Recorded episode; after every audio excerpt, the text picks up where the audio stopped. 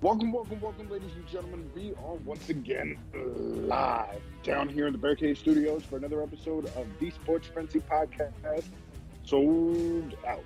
With me, your host, Freddie Loso, with my co-host, Mr. Watch Along himself, Jason Todd. Hey, you say that name so many times. I know what that means this week. You know what time it is tonight. That's right. And with our other co-host, Psycho Blackbeard himself. And gentlemen, an independent study has confirmed that much of the staunch, anti-sold-out online community aren't real individuals. It's a staff running thousands of accounts and an army of bots to signal boost them. Look closely, these aren't real people. Who'd pay for such a wildly expensive thing? I knew it. Conspiracy theory, Mike? He's lost his fucking mind. He's going batshit crazy, man. Like where's he going with this? Like, how are you going to prove this? I wonder if that's what his announcement's going to be next, or is it on Rampage? Because is it going to be next week's Dynamite? Yeah, every week they announce he's going to have an announcement, and maybe that's what it is. He's just going to bring out the whiteboard and detail it all for us live on TV. He's going to be like the guy from It's Always Sunny, standing in front of his blackboard with a bunch of, smoking a cigarette and a bunch of dry erase markers. That's what Tony Khan looks to me like right now. That's it. It's crazy. Like I don't get where he's, what he's trying to do, what he's trying to prove. Like, are you trying to bash WWE? Are you trying to make up for your ratings starting to dip now? Like, what's your angle here? I wonder if he knows. I don't understand it. Yeah, I half wondered if it was just an attempt to get some cheap attention on the product, but usually he'll come right out and say why he's, when he's being snarky. He didn't do that this time. I don't know what's going on with that, man. But speaking of, Jay, I think you had some thoughts on AEW. You want to start off with that? Since we're bashing Khan? Yeah, actually, yeah. You know, because to that point, they have something good going on already. And I don't know why he's always trying to get more and more attention. Or if that's just, it's just to keep AEW in people, on people's minds, because, you know, I watched Dynamite this week and I turned it on just because of the card that was announced, and it was a pretty awesome card. I mean, you had CM Punk, who was just looking for a fight with anybody, and I'll tune in to watch him wrestle anytime.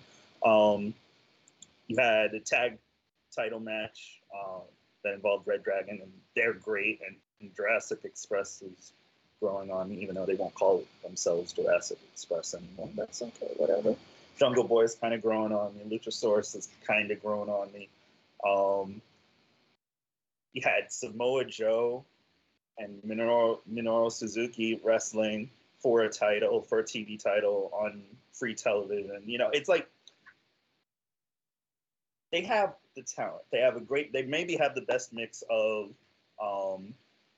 established and young up-and-coming talent right now on both shows. They have the crowd enthusiasm. You know, gone to any one of them you go to, you're going to feel the crowd as part of it. You kind of get caught up in it. It's a great vibe going on at their shows. They're fun. They're kind of established in their time slots right now, even though they get moved around for things like the playoffs, which that's kind of what you sign up for when you get in bed with TNT, TBS. That's just what happens. That's okay, though. But it just feels like there are things that are off. Like, it was a really good tag title match, but there was a glaring spot, and it's just me thinking off the top of my head about things. A glaring spot where they set up for, I think it was maybe Luchasaurus to come in and break up a pin from, and this might have been one of the trios matches I'm mixing it up with. Forgive me if I'm wrong, because they had a couple other good tag matchups too that night. But they were in position for the pin, and someone was going to come off the top rope to break it up. And it was clear that's what was going to happen from the camera angle, which is one of the things that kind of bugs me. But the ref never made a count, so there was no count to break up. And then Jim Ross makes a comment about what a great way to break up the pinfall attempt. And I was like, God, there's just some signals not quite getting. So it's to me, it feels like there's something missing from them just putting it all together into a show. Because even when WWE misses, and they miss a lot too, it does tend to feel a little more complete than incomplete. And right now they feel a little incomplete on AEW programming. And I don't know what it is exactly. And I wanted to get your guys' thoughts about that.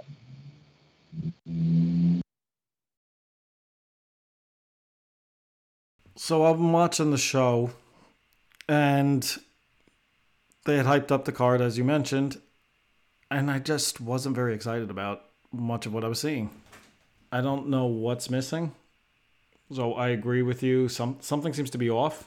The excitement factor isn't there for me. And then some of the... I'm watching closely with some of the ex-WWE guys, like Malachi Black, for example, and he's cutting his promo.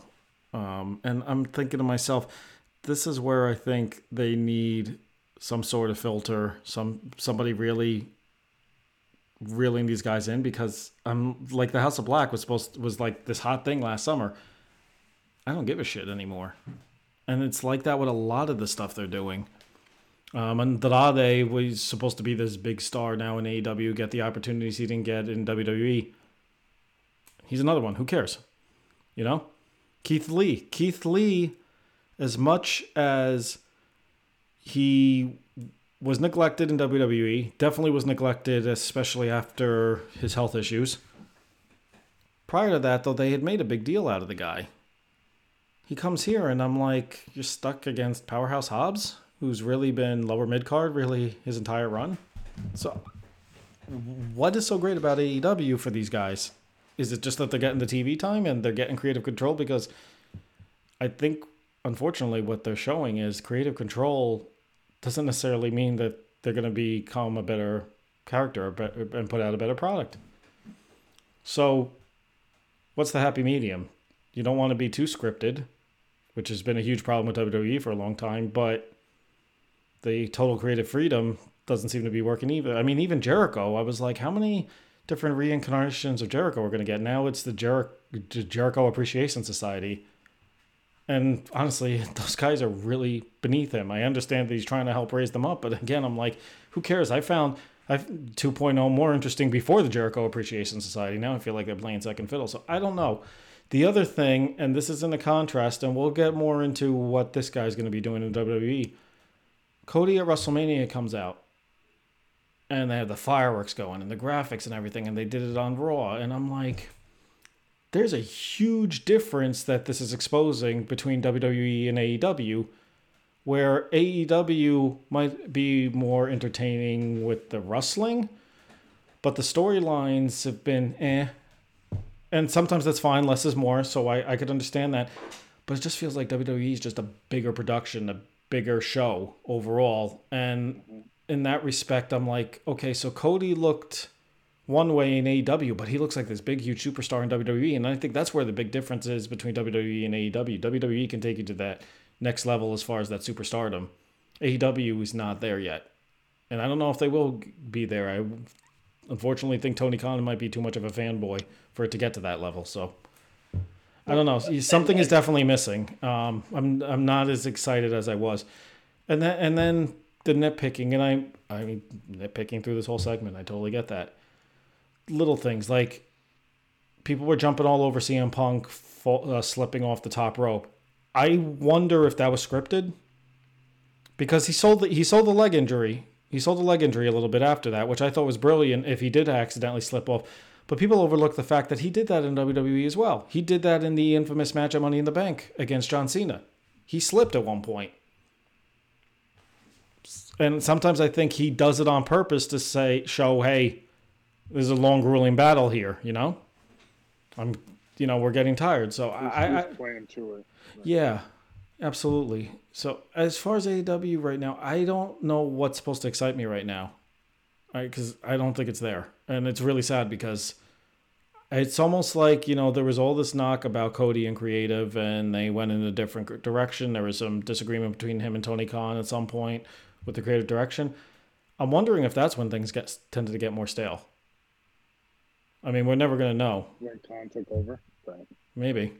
I mean, supposedly Khan's been in charge for over a year, so probably not. But it just, right around the time it seems that news leaked out that Cody was leaving, it seems like the tide changed, and it's very suspicious. I think you have it right. WWE's production value puts them on a different level.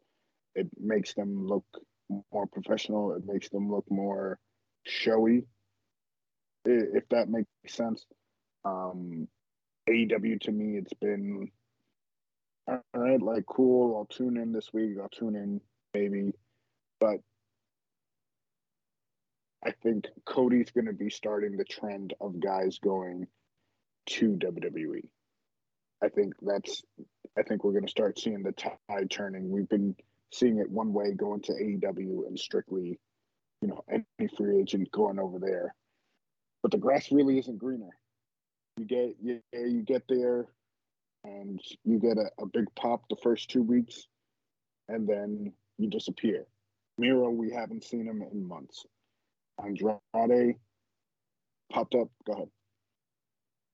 Miro's filming some TV show in New York right now. That's why he hasn't been on. Right. But he's been cleared to come back for over some time now. Neville, you know, he came in and he disappeared. You know, Christian, Sting, you know, the list can go on and on. Keith Lee and stuff like that. And yeah, it's cool to go over there, get the big pop, but then what do they do with you? And we've seen that, yeah, they dropped the ball with them. They dropped the ball with their own guys. Like, you have the talent, but you're not using it correctly. WWE whittled down their roster. They're starting to use guys a little bit better now. It's starting to kind of come together for WWE. I think AEW kind of lit a fire under their ass. So I'm interested to see how it's playing out. There's more storylines in WWE right now that interest me as opposed to AEW.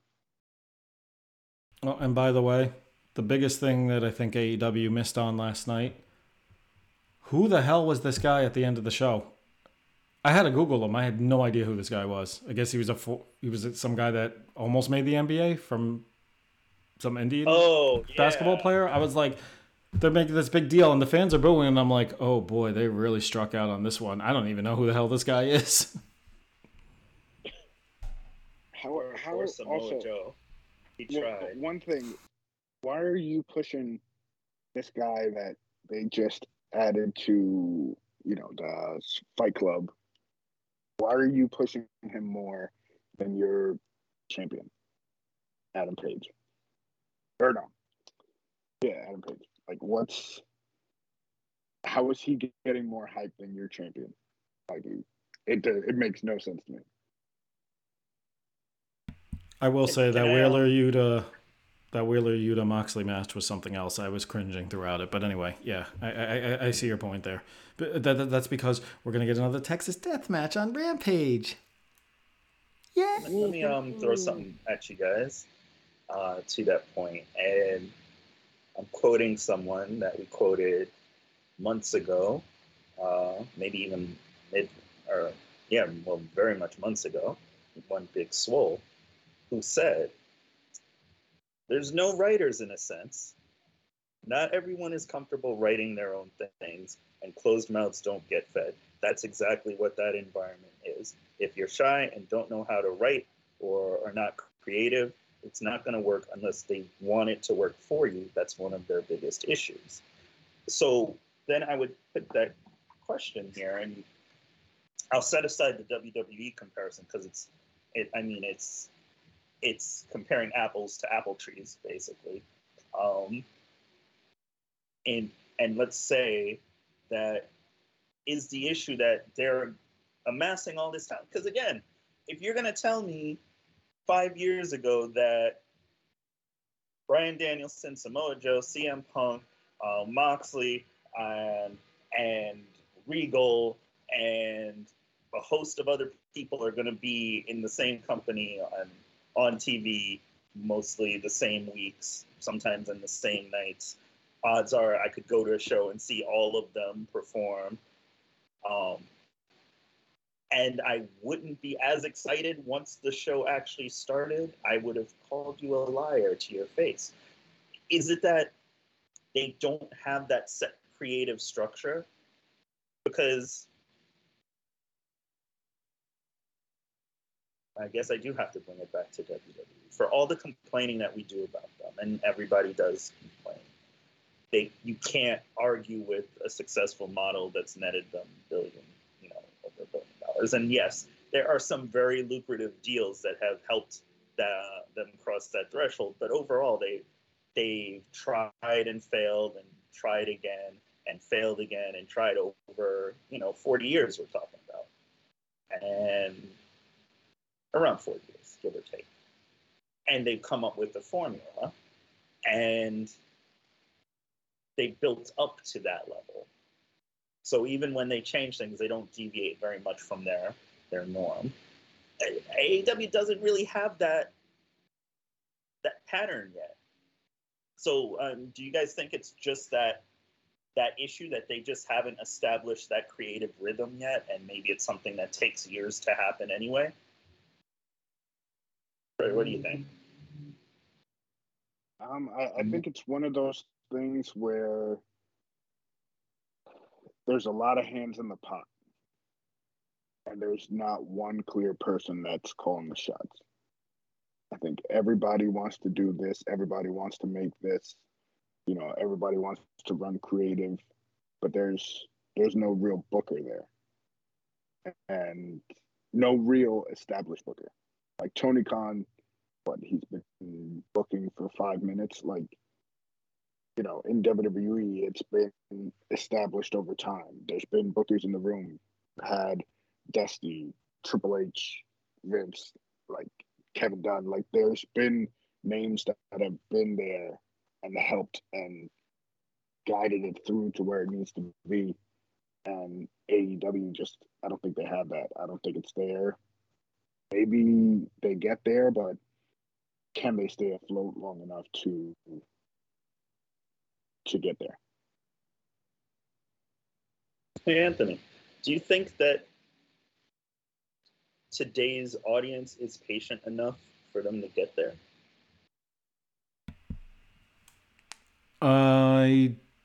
I think what I've noticed the last couple weeks especially, and I didn't want to admit this, but I think it's plain as day now. Watch the reactions for Cody. AEW, he was getting booed out of the building. WWE, he's getting, standing ovations. What's the term? Blow the roof off the arena. And I was saying to myself, what's changed? And I hate to say it, but it's entirely two different audiences.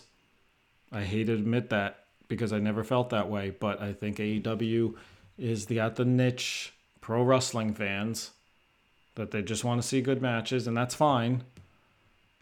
And it's cool when you do that on an indie show, for example. You're not expecting some big, long, drawn-out storyline, but if you've gotten used to the WWE way, and I'm guilty of this, you want some storyline development, and I think AEW's not there. So I don't see AEW becoming a real competitor or as big as WWE in its current form because they're getting a certain niche audience where WWE might get some of the wrestling fans, but you're also getting entertainment fans. It's like what I said with WrestleMania. Night 1 was for the wrestling fans. Night 2 was for the entertainment fans. WWE's got both, the ability to do both. And AEW, I just don't think, in their mind, it's not the cool thing to do. And I think they might have plateaued. Could they get bigger? Yeah, maybe. They have to change, but they have to change some things. And, there's been all this talk, not just of guys leaving WWE and getting their creative control in AEW. How many backstage agents have ended up in AEW, and there's not that improvement? And I think you both really brought the point home. nobody from WWE creative has necessarily gone over to AEW.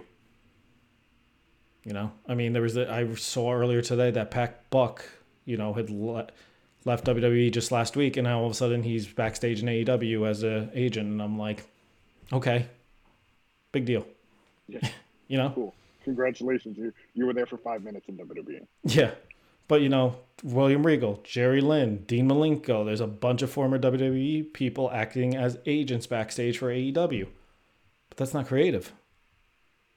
Right. Like, and the closest one that I guess feels like he has any creative, and I guess he's sad and creative every once in a while, might be Chris Jericho, and I feel like he needs to get reeled in sometimes. I think he thinks too big sometimes. Yeah, I don't know. I think the potential's there. Whether they do anything with that potential, I think it remains to be seen. Can I give you something? Because I don't want to keep beating a dead horse. I don't, but it's so much fun. Let me give you, I'm not going to talk about storylines in this component. As good as that card was on paper from this past Wednesday. Opening match, CM Punk, Penta Oscuro. They get into what equates to a 2 or 3 minute chop battle. Awesome. Fans are eating it up. I was sitting here at home eating it up. Great stuff. Middle of the show, I can't even remember who it was. There's a chop battle. Okay. Cool, I guess. I just saw that, 30-something, 40 minutes ago, but all right, whatever. Main event comes around. Samoa Joe and Suzuki. 8 minutes of chops, which, by the way, it was really fun to watch them do this, but in the back of my head, I'm thinking, I just saw this twice already before now. Now, if that book ended the show, maybe that's a good way for the agents. And I'm thinking about this, but you mentioned all these agents moving over to AEW, and nobody talked to each other about what they were going to do out in the ring. You know, none of the talent, for as great as the talent is, I would almost bet that CM Punk, oh, there they go again, sirens. I would almost bet that CM Punk and Samoa Joe had a quick conversation. They said, well, if you're going to do this at the beginning, we're also going to do it at the very end. But somebody else saw what happened at the beginning and said in the middle of the show, hey, we're going to do some chops too. And it just, there's communication issues. Maybe that's what I think it boils down to. It's communication issues all around. In the ring, behind the scenes, even with the networks. Tony Khan's communication overload with Twitter. It's all... Maybe that's what I think the issue is. It's communication. I don't know. But that's what I see, at least. But I appreciate you guys not begrudging me a moment to complain and kvetch. That's what we're here for. Yeah. We give you the platform. Let's let it out. Maybe we need to see that scene in The Rustler where. Let's work on the leg. Oh, I'm working on the leg of mine. Oh, you're working on the leg? All right, let's do the arm. There's none of that going on. Yeah. But in case you guys... It's a simple thing. Yeah, but if you guys do need a recap of AEW I haven't watched here, I'll do it for you. There's none of that going on. Yeah. But in case you guys... It's a simple thing. Yeah, but if you guys do need a recap of AEW I haven't watched here, I'll do it for you.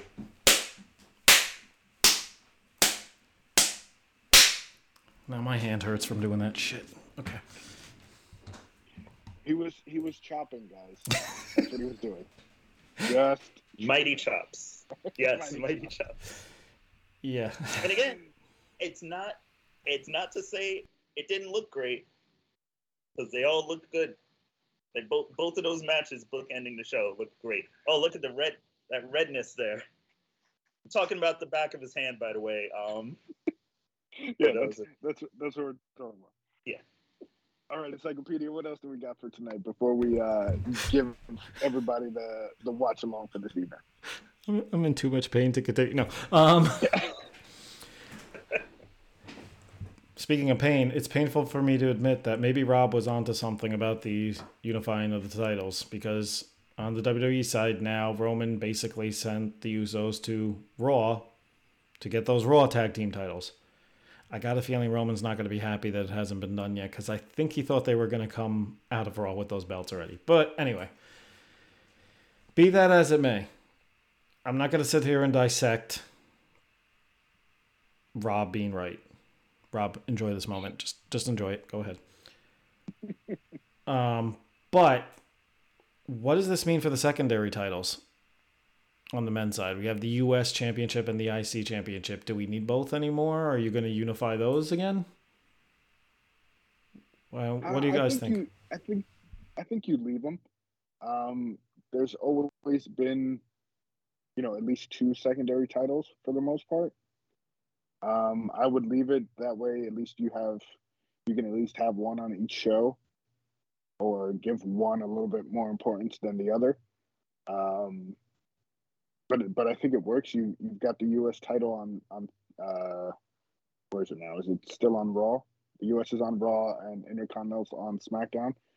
So I think you can maybe leave that way, but unify the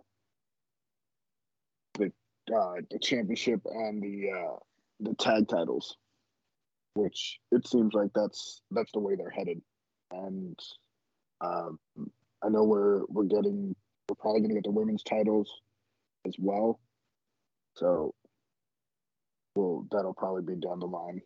I think from what they're saying, by SummerSlam, they want to have whatever titles need to be unified by then. Okay. And I do also want Jason's opinion on this. If they merge the rosters, though, since they're merging the belts, do you need both secondary titles? And in that respect, also, if we have a unified women's championship, should we introduce a women's secondary title of some sort?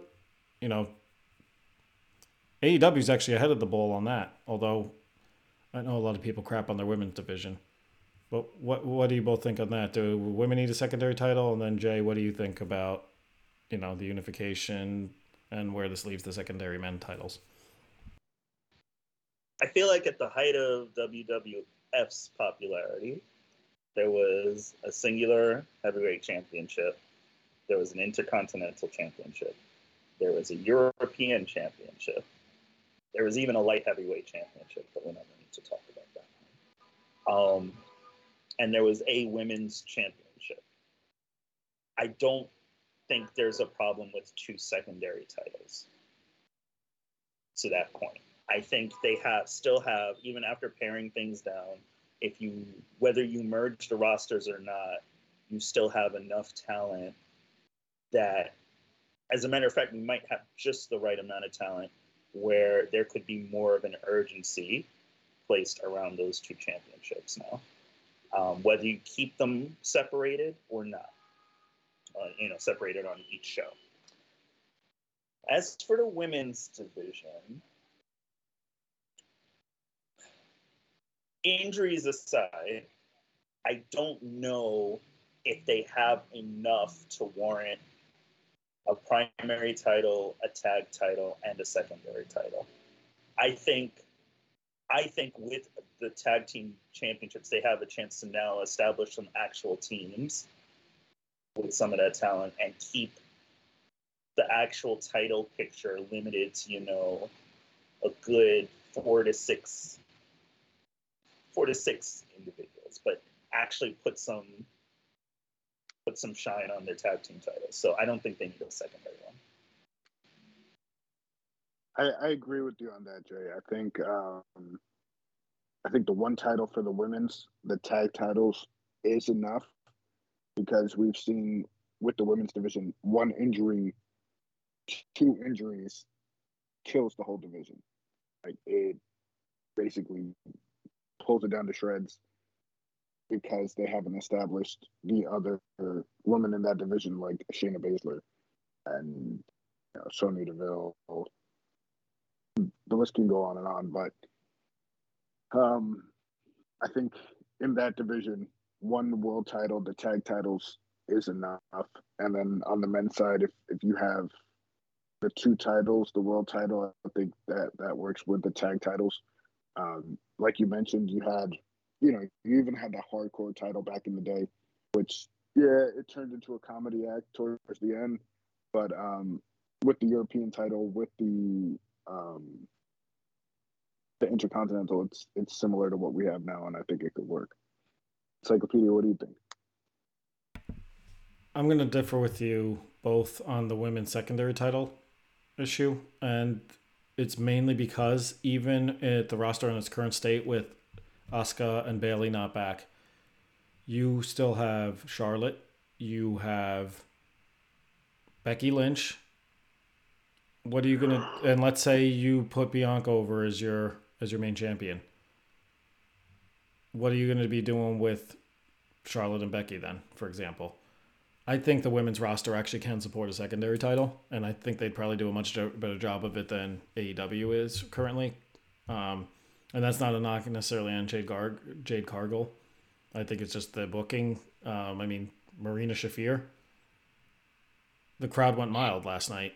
And I wanted to see Shafir succeed because I liked that 4 horsewomen of MMA thing, but it wasn't working. If anything, I feel like the title that's actually lost in the shuffle in the women's division right now is that tag team title, and it's the simple fact that, yes, Sasha and Naomi, I'm okay with that. I think that actually makes sense as far as tag teams, but most of the women's tag team champions, if you look at them, have been thrown together last minute. I mean, that WrestleMania 4-corner women's tag team title match, almost all those teams were thrown together last minute. The only ones that had any sort of established history was Sasha and Naomi. So I think they could have a secondary women's title. I think it's going to be necessary when you have so many main eventers on the women's side. I mean, I didn't mention Rhea Ripley. Once Bayley and Asuka come back, you know, you really got 6 women that have main evented at some point, with Charlotte, with Becky, with Bayley, with Asuka, with Sasha Banks, with Rhea. Bianca Belair, I probably said somebody twice. So I think they will need a secondary title if they do merge the women's titles. Well, let me ask you this. You just said, okay, you could have reasonably 6 main eventers, or even more, but 6 main eventers, if you say Bianca, Charlotte, Rhea Ripley, Bayley, and Sasha and Becky. Sasha and Becky. Okay, so you got about 6, maybe even more, because they're gonna keep Ronda Rousey in there, of course. Despite my dream, despite my belief that she should be in a tag team with Shayna Baszler, and they should just be wrecking people, I would watch that. Isn't that kind of better for the women's title to have 6 very high-ranked challengers in that picture? Because if you're telling me they have that level of that amount of talent, you have 2 or 3 people in that title mix at any given time. You have the rest of them bringing other people up, you know. And I think maybe that helps. And I don't know if they need the title, a secondary title, to do it, because my concern is basically what happened with having these 2 men's titles, is that you're going to dilute one of them. And then maybe it's not just the virtue of the titles themselves, but maybe it's just that's kind of what WWE ends up doing. You know, they're going to favor one over the other. And, like, really, out of them, you're going to tell me Charlotte's going to act as a secondary champion on any brand? You're telling me Becky's going to act as a secondary champion? Like, none of them are characters that are going to put up with being in that. And yeah, I'm talking about the characters. They wouldn't be in that position. They'd always be vying for the top. And so I would hate to see, let's say, basically what you have now. You know, I don't want to see Bianca get pushed down because Charlotte is also a champion, or Becky is also a champion.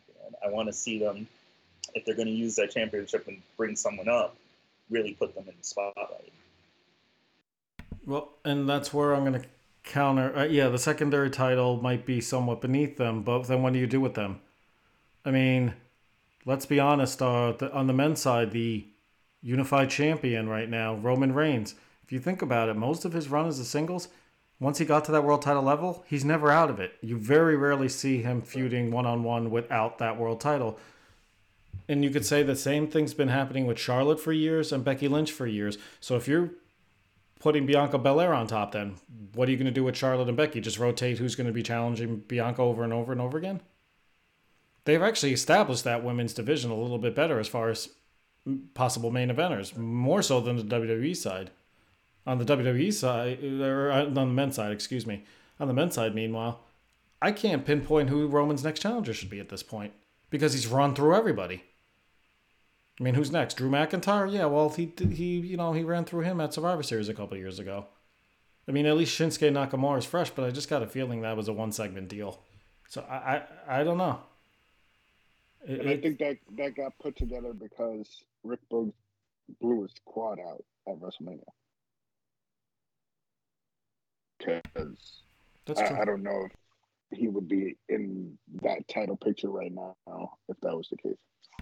But well, and then here's the another issue here. Every time coming out of WrestleMania, you had some idea who the next challenger was going to be. Usually within a week. We're now going into the end of the second week after WrestleMania. We don't have a clear picture here. I have no idea. Yeah. And it's come out now that Brock has been pulled from the advertising for WrestleMania Backlash. So you know it's not going to be him, which honestly, unless you were going to do like a Hell in a Cell, what left do you have for those two, Roman and Brock, at this point? Exactly. You know, or a submission match. You got to keep them apart for a while. Right. Yeah. So I think the women's division actually is better established, where they got so many men of winners that you're going to have egos getting involved, and at least a secondary title might help with that. But we're all entitled to our opinions. Freddie, I know I've been going quite a bit. What are your thoughts on all this? You kind of sold me on the secondary title for the women's. You did. You swayed me. Because you have the likes of Raquel Gonzalez. You got Io Shirai coming up. You've got, I'm sure Mandy Rose will come up when she's ready. So you're going to have that second-tier talent that's there. You got that second-tier talent that's there that hasn't gotten pushed up to that main event status yet. You got to let them establish themselves in that mid-card, and I think that's where you can, have a quote-unquote gatekeeper, as we have in UFC, kind of hold it down and kind of get them ready for that next level. So I think that's where that sweet spot can be for that secondary title. So you sold me on that encyclopedia. Well done. Cool. Yeah, Mandy Rose ain't coming back up. When you said Mandy Rose, Freddie, the look on Jay's face. I saw his face. But, okay, so between the both of you, you've raised a couple of really good points. I was thinking about the roster as it currently is, not even thinking about the people being brought up, annually, semi-annually, and that would then create a huge bottleneck, and I could see them needing a secondary title win. And yeah, I don't know if I like it, but it seems like it would be worth doing from those points. And you do have 5 hours a week of TV to fill. Right. So, at least 5 hours a week of TV to fill. So, not saying they should do it.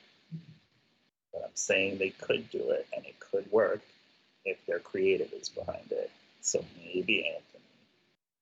Maybe I'm willing to put one foot over on that side of the line and agree. And I guess the good thing with wrestling is, if something doesn't work, they can retcon it to hell. Make it disappear. Yeah, like it never happened. So maybe I've been swayed by the two of you. Like the 24/7 title? Where did that disappear to? That's currently the hottest love angle going on in WWE programming, and that tells you how mild the love angles in WWE programming are. Right. And now to quote Rob, as far as my opinion and selling you on the secondary title for women's, I'm wrong. And I'm sure he'll tell us why when he's back. I, you know, I think what's cool is there's a legit reason to try it. I don't think I agree with it. I don't want to see it because I don't. Maybe it's. I said this many times. I don't necessarily trust WWE to do it right. So but that's where you can have a Shayna Baszler get a title and establish her without having to give her the world title. You know, you can build her up as whoever's next challenger, but get her that workhorse title and let her kind of run with that for a little bit. I think that would be a good stepping stone for her. Get her away from Natalya and Ronda Rousey and let her run in with that secondary title. Natalya's too busy down in NXT, it looks like, so yeah, I don't have to worry about that. Enough skateboarders. Oh my goodness! And then what is that? The new tag team champion is pretty dangerous. Yeah, all right, we don't need to go there. You know, I was not mad about that gauntlet match. I thought it was going to be a lot. I didn't think they had enough time to pull it off as well as they did, and I thought they made Diamond Mine look like a much stronger faction. And it's the Creed Brothers look pretty legit, but also.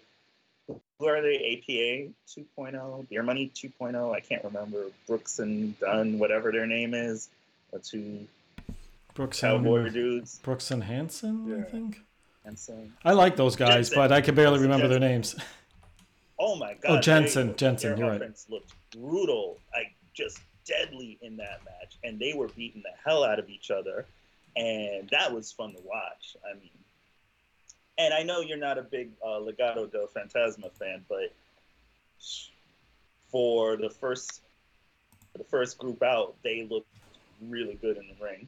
Like they have, as a matter of fact, I'd say the NXT tag team picture is way more impressive than the rest of the WWE tag team picture right now. I agree. Well, it's been that way for a while. And by the way, I have to correct all of us. It's actually. It's Brooks Jensen is one man. Okay. And Josh Briggs. It's Brooks Jensen and Josh Briggs. And it's funny because they actually have been one of the more entertaining segments and I can't remember their damn name. So they are. Oh, man. I feel bad for not remembering that either. But hey, yeah. I remember what they did in the ring. Yeah. I remember like it looked like I think the bigger guy is Jensen. I think it's Briggs, but it's Briggs. Well, whichever one it is, I thought he inherited the clothesline from Hell for a minute, and I almost thought that's what they were going to scream out from commentary because he hit that man, that Creed brother, so hard. I thought his chest was going to implode. That's too funny. So I'm going to call an audible here. Rob wanted to discuss Cody and where he fits in. I believe that was his topic. Since he's not with us tonight, he's probably riding a mechanical bull in Texas or something right now. But be that as it may, we'll save that topic for next week. And instead, we mentioned it on the onset watch along. So after his, I have to say, pretty impressive performance at WrestleMania in his first match in 19 years. We're going to go back to WrestleMania 13. Believe it or not, I really hate to say this. It's 25 years ago. 25 years, you believe that. And we're going to go back to what most people say might have been one of the, if not the greatest match of all time. Stone Cold Steve Austin versus Bret the Hitman Hart in a submission match. With Ken Shamrock as a special guest referee. So if you want to fire up your peacock, we're going to go to... Whoa. First out his kids. His kids listening now. You want to fire up your peacock? Whoa. Fire up your favorite streaming service from NBC Universal. There you go. And I probably lost everyone because it's nobody's favorite service. We're going to go to the one... I thought there was another one. Or you could VPN to another country and use WWE Network if you could find an address that you could bill it to. And I've heard of some people doing that. Let's go 1 hour, 21 minutes, 9 seconds. Just a little brief history. Bret was out after WrestleMania 12. And his contract was actually going to be up. Stone Cold basically started challenging him. Bret ends up re-signing with WWF.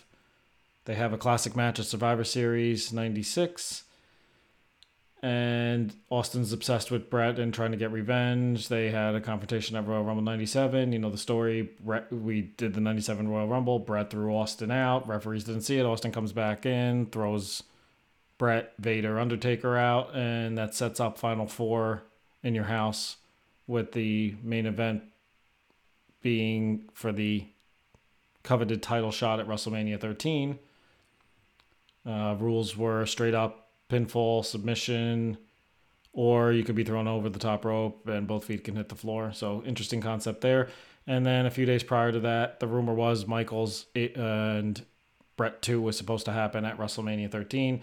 Michaels lost his smile, and that match became for the title, the Final Four match. Then the very next night, Bret loses the title to Sid, setting up Sid versus Undertaker, who was already named as the number one contender for WrestleMania 13. And we get this I Quit match, which almost could have been for the championship, because then Sid faced Bret in the steel cage, and now all of a sudden Austin tried to help Bret win that match, but Undertaker also tried to cost Bret that match. Anyway, you got your 3 to 4 minute summary.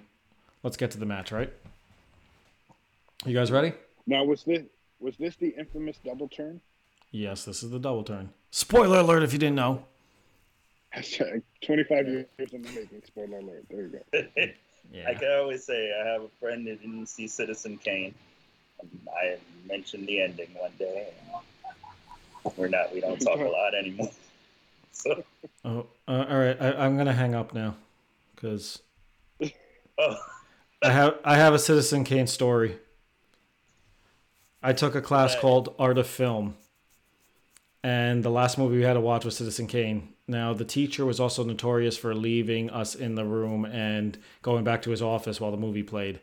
He had already twice in the semester forgotten that he needed to get back before the movie ended, and we walked out. So Citizen Kane was the last one. The movie started, he left. I went to the cafeteria and had breakfast. Came back. Watched another 20 minutes of the movie. No, it was about an hour. Movie was still going. I was bored out of my mind. I left. Had lunch. Came back. Professor still not back. Movie ends. Whole class walks out. As I'm walking out of the building, the professor's coming back, and he's like, "Hey, wait a second. Yeah? Aren't you in my Art of Film class?" "Yes." "Oh shit, I did it again, didn't I?" "Yeah." "Is anyone left in the classroom anymore?" "No." "Okay, see you at the final next week." So sorry, Jay, I never saw Citizen Kane. Long story short. We kinda saw it. Kind of. And the question Rob said is, wait, you had breakfast and then you left, you went back and had lunch? How often did you eat in college? It was college. True. I was going to say, I don't remember the movie being that long. I'll look up how long it is, but anyway. All right, that should have hopefully bought you guys enough time to sit through all the commercials if you're not paying for the ad-free version, which I know none of the three of us are. But you guys ready? Let's do it. All right. Right. Okay. 3, 2, 1, play. So one thing I'd like to notice, the old arena, how small the like Megatron is, the giant boards. Oh yeah, you're right. True. Compared to what they are now, where they basically take up the whole upper portion of the arena. Yeah, so it's kind of crazy to see. And all the digital boards around the side that go along with the graphics and everything. I do have to say, as much as I credit WWE for becoming such a big, huge show, I think the pyrotechnics and the big screens are overdone, and people are there to watch a show, the wrestling. They don't need the extra shit, but Who am I? I enjoy the pyro when you can tell the talent didn't expect it. However, I really enjoy that. That was one of my favorite Austin entrances, where it was actual glass that he came through. Oh, yeah. At least it worked that night. I think there was another time they do it in the future. I want to say 98 SummerSlam, but I don't remember when for sure. Only half of it came down, and he had to put his shoulder through to get the other half. Oh, that's funny. I also love the story that Austin didn't even know this match was going to get announced, and he's sitting at home and he hears it's a night quit match, and he's like, what the hell? I don't even have a submission hold.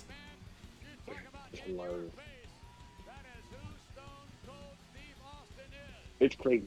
So look at this WrestleMania entrance compared to what we've had for the past maybe 10 years. Yeah. Giant monstrosity entrances.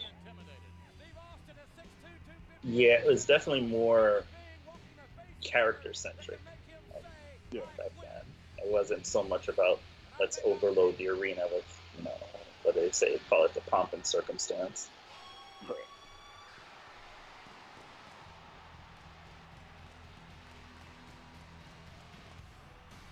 Of course, as I say that, that's when the pyro goes off. Or whatever.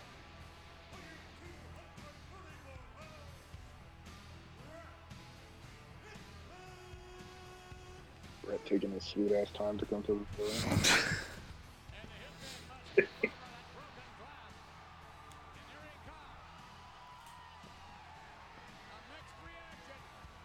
Well, it's always nice to see someone actually hold a poster up that's spelled properly. I can't remember how many times they'd show a Brett Rule sign and it would have two T's instead of the one. It's definitely the one.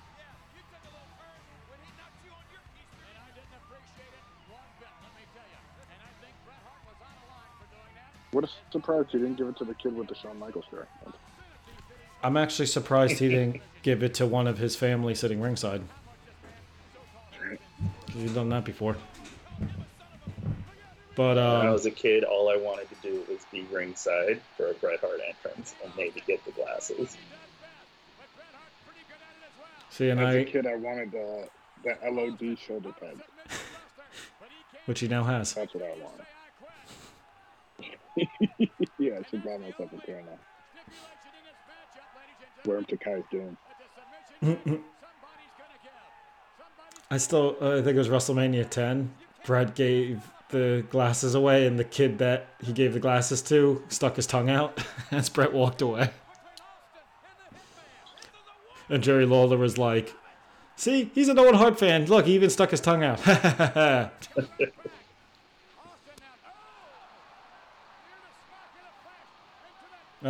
There's the Hart family. Mm-hmm.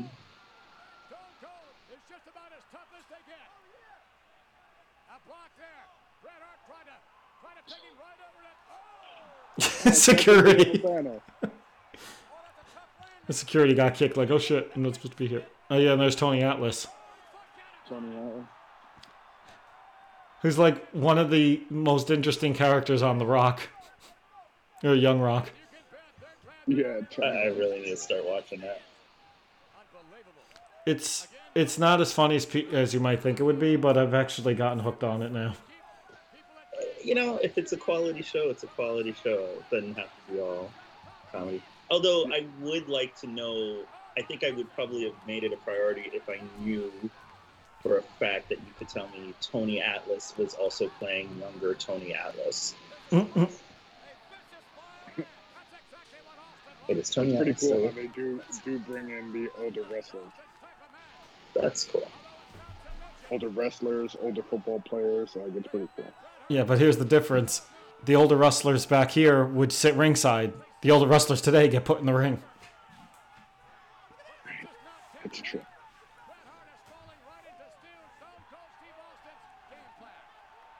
I mean, if Goldberg... Medicare is going to pay for itself? No, they got to. I was going to say, if Goldberg didn't kick Bret Hart's head off, Bret would still be wrestling if he could. Yeah. I think he would have had a pretty decent comeback, though. I think so. One of those comeback runs, I think. Like that Ricky Steamboat brief run that they had, that they knew to keep brief. Mm.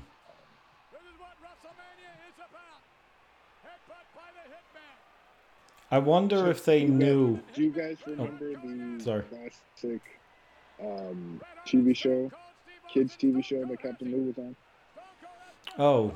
Oh, Super Mario Brothers Super Show. Mario Brothers, yeah. Super Mario Brothers.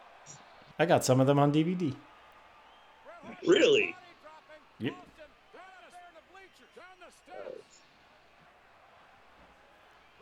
I believe there are a lot of memes with who was it who played Luigi? Oh God, he was in a lot of stuff back in the day, but I forget.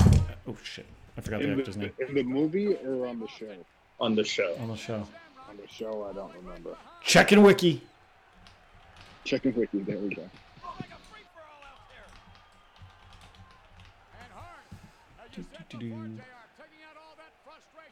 Danny Wells was his name,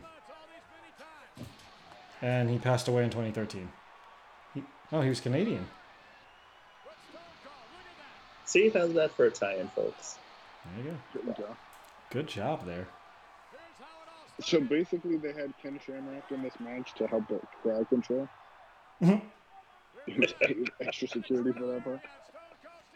Pretty much.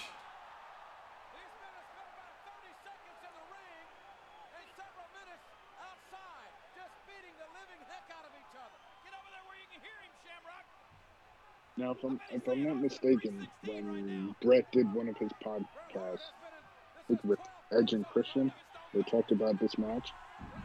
And I believe Stone Cold knocks himself out, and Bret has to walk him through some of it. I'm not sure if it was this one or a different one, but I know he goes into having to talk to Steve and kind of tell him about the match. I don't remember that. What I do remember is the blade job. I think it was actually they had that no blood policy, and Bret basically said to Austin, basically told Austin he would take the hit for it if need be, he would take the blame. I'm not sure who did the blade job though. If it was Bret did it for Austin or Austin did it on his own. I think Austin did it on his own. I'm sure we'll probably see it because the WWE cameras back in the day used to pick up everything. Who knows? Peacock might have edited it out from this. Right. He'll turn like black and white or some shit. I was going to say they're going to blur out Austin's face through the mouth. They very well might. That's why they need to just put parental controls in and call it a day. Right. They started doing that with Disney Plus. Yeah. Once they added the Marvel shows from Netflix, which was funny because when Disney Plus came out and Netflix canceled all the series, I remember so many people were like, "Oh my God, they're gonna end those series? They're not gonna have any more shows? This is terrible." Blah blah blah. And I'm like, "Come on, folks. There's gonna be a certain amount of time where Netflix will no longer be able to show those anymore, and that's when Disney Plus is gonna get it. Then you'll get the new stuff. Relax." Yeah. It's probably better too because I was one of the few that liked Iron Fist. Well, I'm not gonna see Daredevil coming out soon. Yeah, we got the little cameo in Far From Home. Mm. Yep. Or No Way Home, whichever one of that. It's probably one of my favorite cameos of all time. No Way Home. Yeah. Yeah, that was one of those where I'm in the theater and I like, oh my God. And my wife's like, who is that? And I was like, oh yeah, that's right. You didn't watch any of those. That's Daredevil. Who? Don't worry about it. My favorite part about Daredevil was his best friend. Well, Foggy. Reed. Yeah, he was good. Yeah. I don't care what. You gotta make sure he's working still. Is he gonna give us the slap shot? By the way, Freddie, I don't know if you noticed, one of the fans had those LOD pads on that you like. Oh, did they? I didn't even notice it. Yeah, when the hard camera's on, you'll probably see the guy. Ow! Oh, I see it. Yeah. He's got the Hawk face thing. Yep.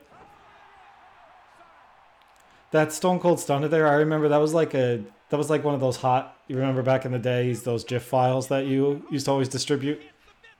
I had that GIF for the longest time. I would just send it to everybody in emails and stuff. Mm-hmm.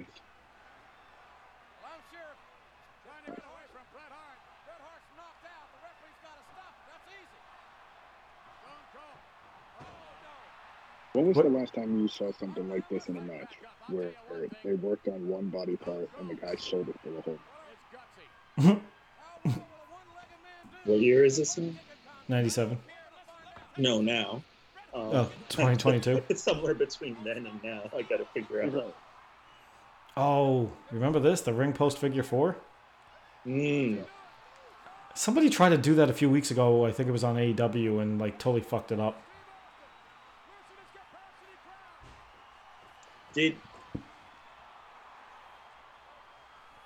Was that the title match? One of the title matches with Thunder Rosa and Britt Baker? Yeah, it might have been. Oh, yes, with the steel cage, that was actually half cage, half Hell in a Cell, because they could walk around the ring on two sides. By the way, did you see Helen's staring so intently? Yeah, she's looking through the bars. Yeah. Stevie's what's going on here? The match. I just lost Bret Hart. Sorry. Bret's never going to listen to us. Bret just gave me a 4 out of 10. Oh, definitely. Yeah, the padded chair. There we go. There we go.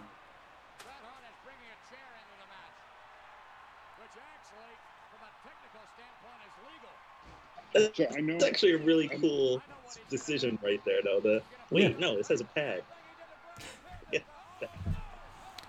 Those little details, Bret definitely paid attention to those. Okay. Freddie, you were about to say something, sorry. What were you about to say? So, I know I missed last week. I wanted to get you guys' thoughts on Edge's new stable and who he should add to it.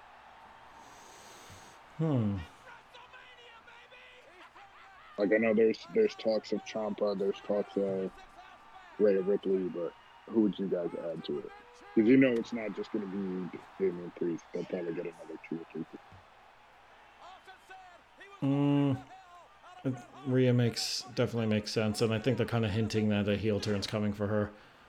Mm-hmm. Finn Balor, I could see making sense, and maybe that's why they stopped this storyline but with him and Priest all of a sudden, but he also could be the face in peril that they're going after too after some time. If that results in him turning into the Prince, I'm all for it.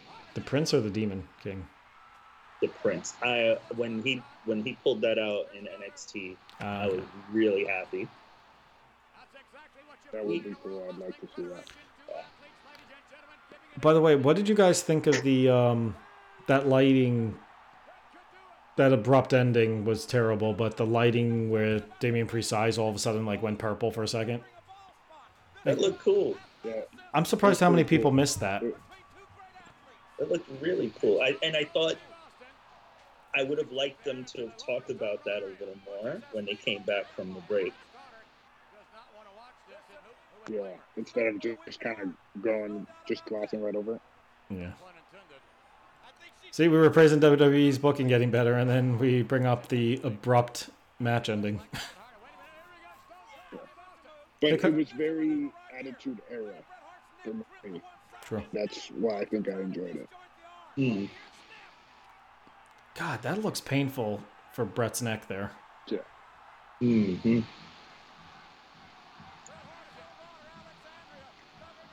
Surprised nobody's whipped this out as their submission hold now. Speaking of submission, I'm going to throw you for a loop right now when I say this. Speaking of submission holds, Veer Mahan's submission hold actually looks really painful. It does. When he applies it. And he looked good beating the crap out of Dominic Mysterio. Probably, maybe beat him back to NXT, Anthony. So, I could hope that would make him a face in your eyes, I guess. But But at the same time, as I was watching that whole segment, I was like, how long until Vince sours on this guy and he doesn't get over the way they hope? Oh, 3 months. You give it 3 months. I give it less. I give it like another. I give it another 2 weeks. 2 weeks. The only reason 2 weeks. What? Yeah. I don't see it. I can't. I don't see it. You know what bothered me about him? He cut really intelligent sounding vignettes. And I'm a fan of the big bruiser who can also articulate their thoughts. And then he just comes out to the ring roaring and then has the backstage interview and it's like 5 words. I had to go back and read what he said because I couldn't make out what he said.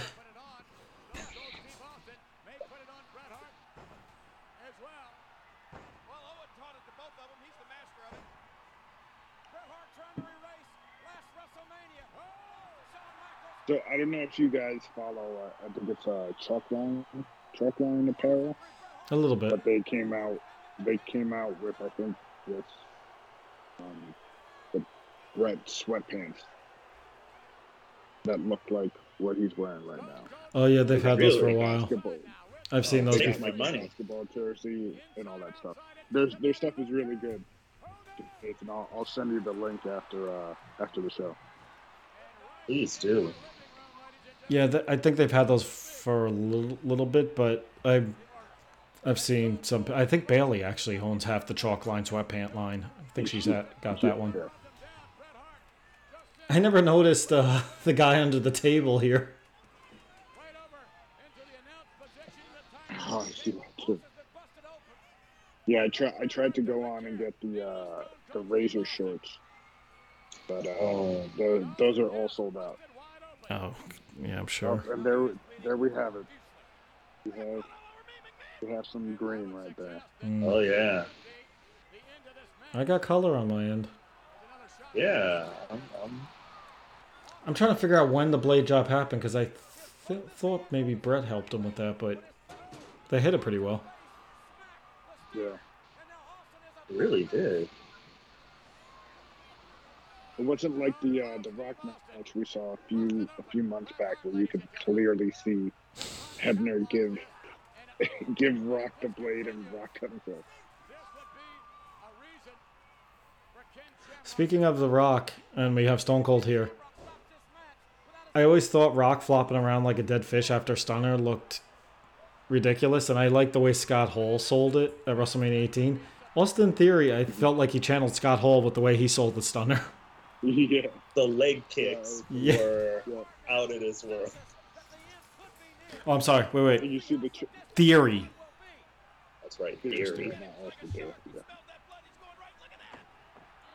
And the great thing is the little smile from Austin after his season with the South John. That was really cool.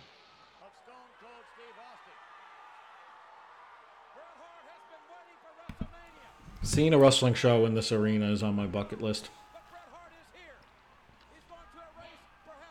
Where is this one at? Currently called the Allstate Arena in Rosemont, Illinois. It's actually outside of Chicago. I think it's more famously known as the Rosemont Horizon. Is that where the Bulls play? No, Bulls play United Center, which is I can't. They're the United Center, right? Yeah, that's in Chicago. Which is something else now. Yeah, I think WWF and WWE and I think even AEW. I think ran United for Punk's first dance show, but for the most part, WWE goes here because I think they said the acoustics is better and it's probably a lot cheaper than renting United Center or whatever it's called today. So is that like their IZOD Center now? I guess so. Well, nobody's going in the IZOD Center, so. Right, that's just basically just dead space. Yeah, I think that the agreement was that at some point the state was going to take over the arena and renovate it, and or something, and that never, or the state owns it now and somebody else was supposed to take ownership, that never happened. They could have repurposed that something for American Dream, you know? Yeah, they could have done something on that. Ric Flair's actually coming to American Dream. Is he? Yeah. Reading the back and forth between him and Mark Madden was hilarious. So what's the better Twitter feud then? Him and Mark Madden, or the artist Bagwell, formerly known as Braun Strowman, and Buff Bagwell, yes. Well, you mentioned Braun, and I know he's part of that Control Your Narrative. I was reading a transcript from EC3 talking about CYN, Control Your Narrative, and his explanation on what it is, and he's like, it's not for the fans, you know, it's for us to show creativity. Some people are going to get it, some aren't. And I'm saying to myself, that's a lousy business plan, bud. If it's not for the fans and the fans don't get it, then how the hell do you expect to make any money out of it? If you want to go do that and be creative on your own to appease your ego, you can go do it in your backyard then, if you don't care what the fans think. You know, there's part of me that agrees exactly with that, and then there's a part of me that I do like experimental theater. Like, I like the idea that and I don't think they were thinking of it on that level. They were probably just thinking, oh, we want to do what we want to do. But I like the idea of, hey, let's try something we could never try in one of the other companies. I don't know if that's the thing I would try, but, you know, I'll give them credit. EC3 I'll give credit to, because get rough over there once he got to the heat. I think he's going to have a rough over for a lot longer, too. Yeah, because the checks were bigger back in WWE. Hopefully he saved his money, that's all. For sure.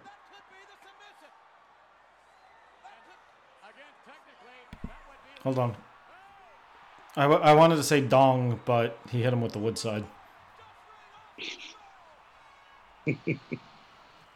More of a clunk, if you will. How often do you see a match where the referee is actually bigger than the competitors? Here's the infamous t-shirt. Funny story, I ordered an Austin shirt. It might have been the original Smoking Skull, or... Yeah, I think it was the original Smoking Skull, because I only had two. Or no, it might have been the DX one. I don't remember which shirt. It might have been DX. But WWF threw in an extra shirt. It was like some promo, and I got the Blood from a Stone one. Really? My mom, when I hold it up, my mom's like, "You bought that? You know I wouldn't have let you buy that." I said, actually, no, they were throwing in a free t-shirt, and I guess this is what they threw in. I don't know. But I used to wear the Austin shirts when I wanted to, like, freak my friends' parents out.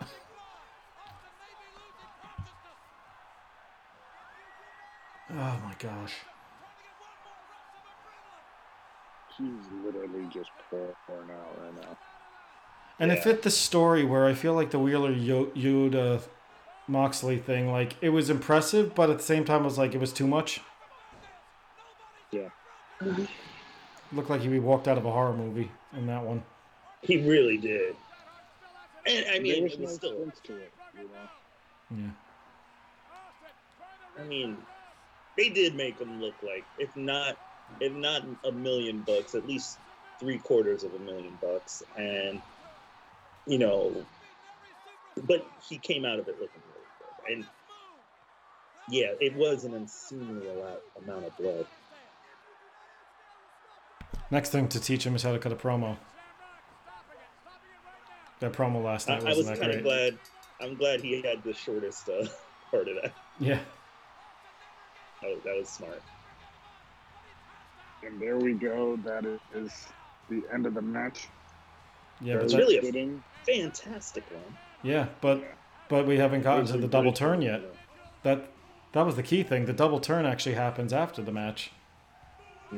Because you could see the fans are still chanting for, or still cheering for Bret at this point.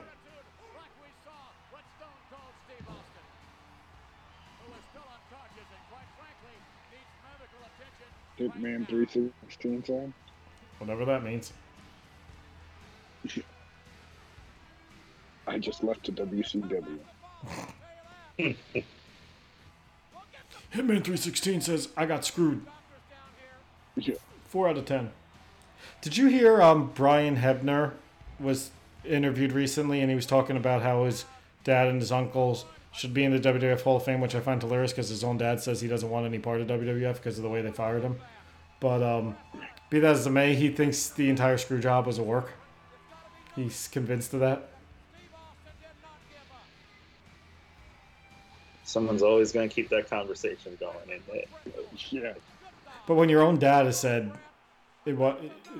has basically said, no, there was legit tension and everything, and then you as the son come back and go, no, I think he's full of it. So.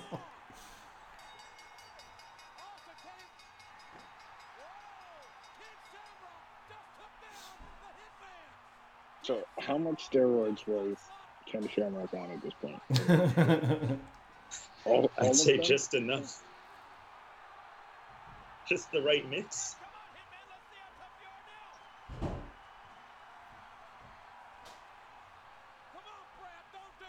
Remind me, did we ever get this match?